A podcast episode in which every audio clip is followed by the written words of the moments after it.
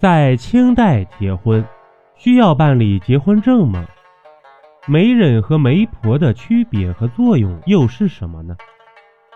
男女青年到了合适的年龄，自然要婚配。正所谓男大当婚，女大当嫁。现代而言，只要符合相关规定，拿着相关的证件到婚姻登记窗口就可以办理。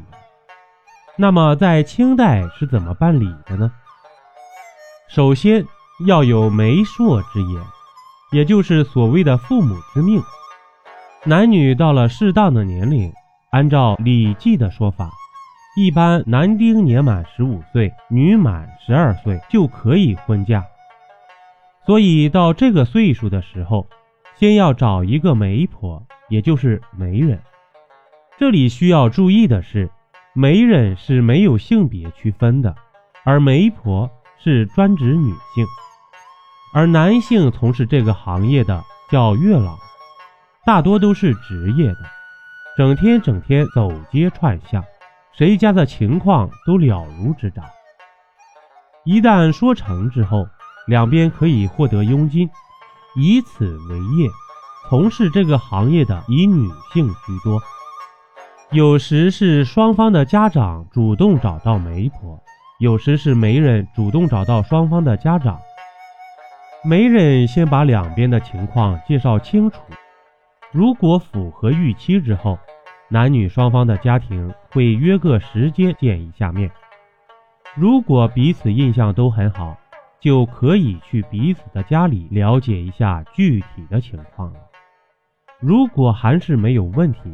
男方会通过媒人送一个定情之物，注意不是彩礼，是定情之物，一般是雁或者是鹅，因为大雁是迁徙的动物，意思从远方而来的意思，也可以用鹅来代替。在女方收下定情信物之后，媒人就会把男方的生辰八字以及属相命理交给女方。女方拿到这个字条之后，就会找一个算命的先生算他一卦，看看男女双方是否有命理相冲或者相克的现象。反之，男方也会这样做。如果卦象相合，男方就会正式提亲，媒人会跟随男方送彩礼上门。在清代，彩礼一般以丝绸为主。至于其他的东西，那就是随个人了。女方收下彩礼之后，媒人就会从中主持商定婚嫁的日期，也有找一个算命的选一个黄道吉日，然后就是结婚。这时新郎和新娘才知道对方长什么样子。与现代不同的是，在入完洞房之后。一般只需男方代表两人到官媒之处登记造册。所谓官媒，周朝就有了，就是专门管理婚丧嫁娶的衙门口。只要是有名有姓的人，都要去官媒登记。除了婚丧嫁娶之外，包括邻里之间的关系、家族内的纠纷，甚至夫妻、兄弟姐妹。父子母女之间的纠纷都由官媒负责管理，有点像今天的民政加居委会的意思。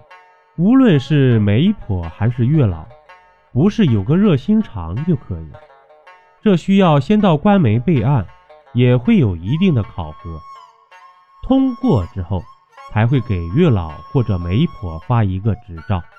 如果不去备案，私媒被发现后，按照大清律。